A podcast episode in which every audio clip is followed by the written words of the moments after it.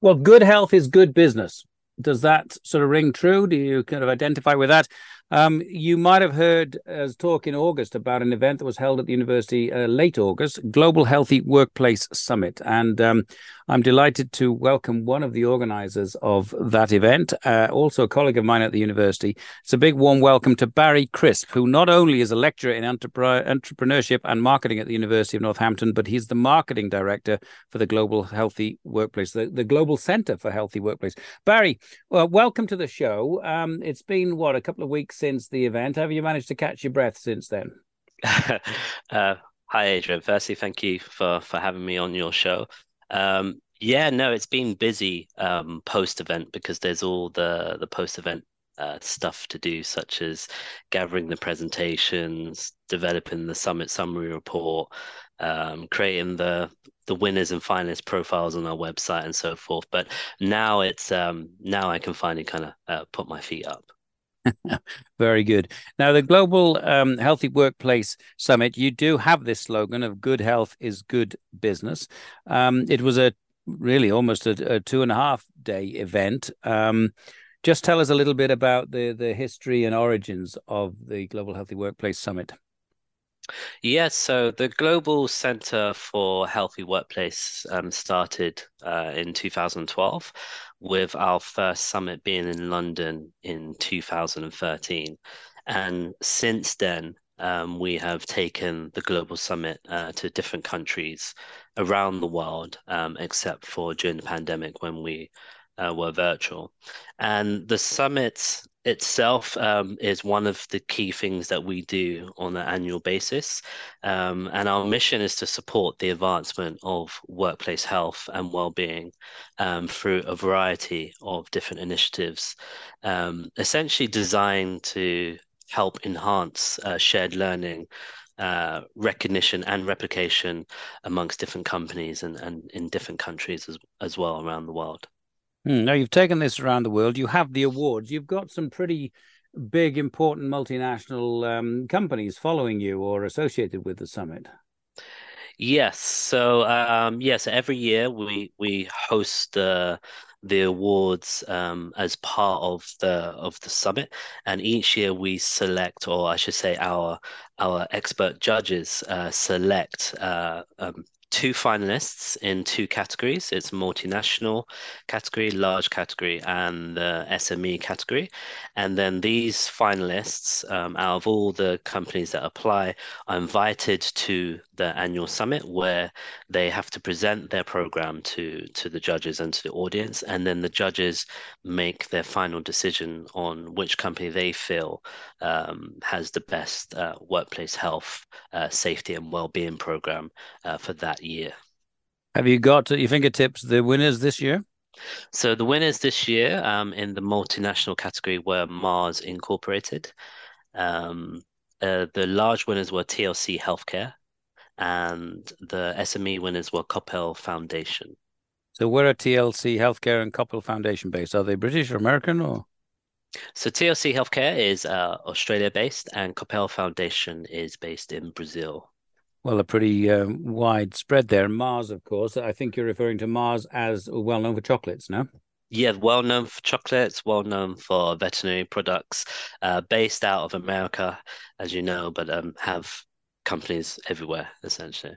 Well, I have to say, I listened to the presentation from Mars and uh, and the and their co-finalists, and they were very, very impressive indeed. Very thorough in the way they have embraced and built into all of their thinking um, things to do with health and well-being. Now, was there a focus for this year's summit in particular?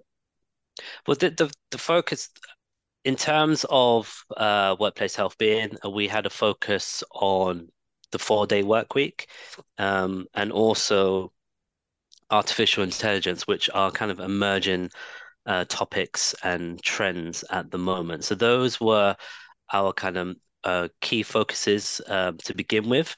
And then as we developed the program, um, our other two key focuses were the ESG uh, accountability and designing healthy workspaces.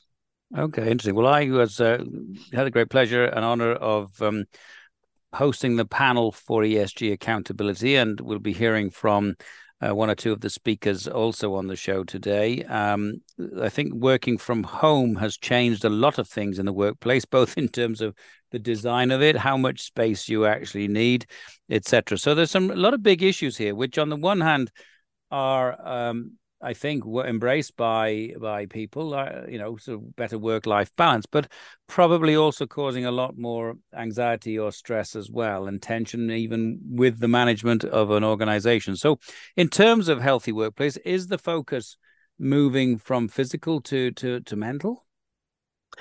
I think what we've noticed over um, through our work, there's always been a, a massive uh, focus on mental um, from from the companies that we've kind of been involved in the workplace, but definitely over the, the recent time, and particularly because of the pandemic, um, mental health has kind of been you know pushed right to the forefront, um, which is which is a good thing. So it's a good thing that a lot of companies are thinking about this. But also the other challenge, as as you mentioned, um, because of the pandemic and people perhaps having more flexible working, um, the, the other challenge is how do we get people to come back to the workplace and wants to be in, in, in the workplace as well. And then, of course, people are now talking about four day uh, working week and the challenges, the positives and negatives with that as well. and my job being done by a robot. exactly that. Yeah.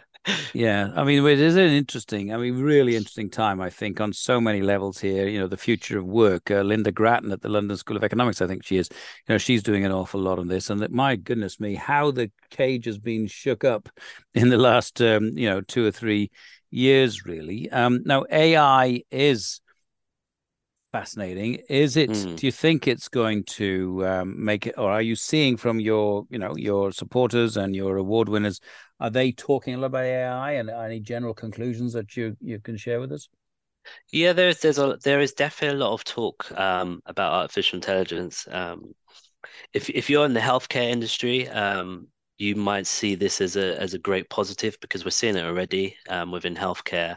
Um, the ability to help analyze or diagnose um, diagnose illnesses and and treatments and also we're seeing AI coming into into this into the surgery as well mm. um, that can be performed remotely um, so if you are for example a big multinational uh, company or you've got lots of resources, then I guess you can really um, take hold and adopt AI and ensure that it's used appropriately and perhaps retrain people within your company um, that might lose their job otherwise. But I guess for you know for smaller companies and those that are not well accustomed to AI or how best to use it, it definitely um, will cause uh, you know some anxiety and, and could be a threat to, to many jobs out there mm. so i think the key question is is who is developing the I, the AI and the data that is used to develop the AI, and then the, the ethics and morals around uh, the usage of AI. And this is something that's been ongoing uh, for many years. Um, that, that, mm. that that I've heard of both within the European Union um, and elsewhere around the world. So it, it's yeah, it's been on the agenda for for for a very long time, but it's it's certainly come. Uh, back to the to the forefront, um, in particularly since we, since the release of ChatGPT and Bard, um, Google Bard, and so forth. no, it certainly has. Um, I think brought it to everyone's attention. Now, uh, another thing, really, as a global summit, are you seeing big differences around the world in the different regions of the world? Uh, yeah, so different different countries, um, different regions will have, you know, they have their their own cultural differences. So they'll have different approaches to to workplace uh, well-being uh, and health. Safety is, I guess, international everyone you know safety standards are, yeah. are international to that degree but the approach is to how to adopt um, the different methods for for their employees for the local community um, they they are different approaches but ultimately they all they all have the same goal which is to make their their employees happier healthier and and in turn make them more productive yeah, it does. You know, it seems like common sense on the one hand, doesn't it? If you look after I mean, how many times do we hear people say um, staff are our greatest asset? But of course, they don't always treat uh, them like, as an asset and uh, more like a short term dispensable uh, cost. Um, just on the element of uh, of going global, you've got a, a very interesting um, history career yourself now, Barry, because I believe you've spent many years living and working abroad in in an exotic place. Could you like to tell us a little bit about your your career? Yeah, so um, after I finished university, I went to live in Japan for almost four years. Um, and during that time, I was both working as an ALT, which is known as assistant language teacher. So I was teaching English and sports uh, in local primary and secondary schools. Um, I was also um, working with the local uh, Board of Education to help develop their English curriculum, um, which could be implemented within that region and then uh, nationally. Um, and then at the same time, I was working uh, freelance um, as a kind of doing video photography, writing blog posts um, on the theme of social enterprise, and that's how I met my um, other colleague, who you uh, who you've met as well, and who works with us, Tommy Hutchison, mm-hmm. um, at the university. He was um, he is still the CEO of iGenius, and I kind of got involved and started freelancing and working uh, with iGenius uh, from then, and then that led into the Global Center for Healthy Workplaces as well. That Tommy is one of the co-founders of. So yes. en route, though, uh, so in the end, how many years did you spend in Japan? And I think you uh, you got an added bonus, no, from living in Japan. Yeah, just just just shy of four years, but um, if I if I add up all the times that I have gone back and visited there, um, I've I've kind of lost count. My my um, my partner, my wife is uh, Japanese, and so we we often go back and and visit family and you know travel around things like that. And as somebody who teaches cross cultural difference and cross cultural management, then uh, that's that's a I'm sure an interesting mix. You must have had many um, cross cultural, uh, what's the word? Uh, discussions, I guess, about the way things are seen and done differently between the UK and um, and Japan. Yeah, definitely. Um, yeah, definitely. I've, I had many interesting conversations, um, and even when I moved back to the UK, I worked for a uh, Japanese travel center for almost a, a year.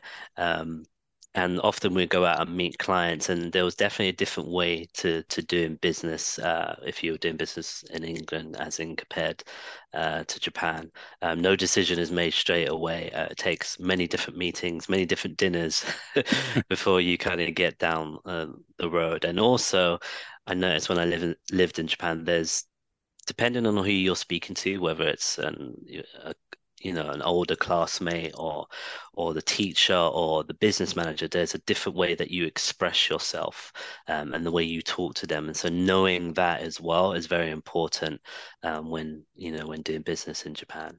Do you speak japanese? Uh, yeah, to some to, to to a good degree, I can live there um, without any issues, uh, but don't start asking me to con- conduct um, uh, a very important business deals, I would have to brush up on my on my Japanese um, and ensure that I'm speaking in, in the right tone and, and and in the right level of respect.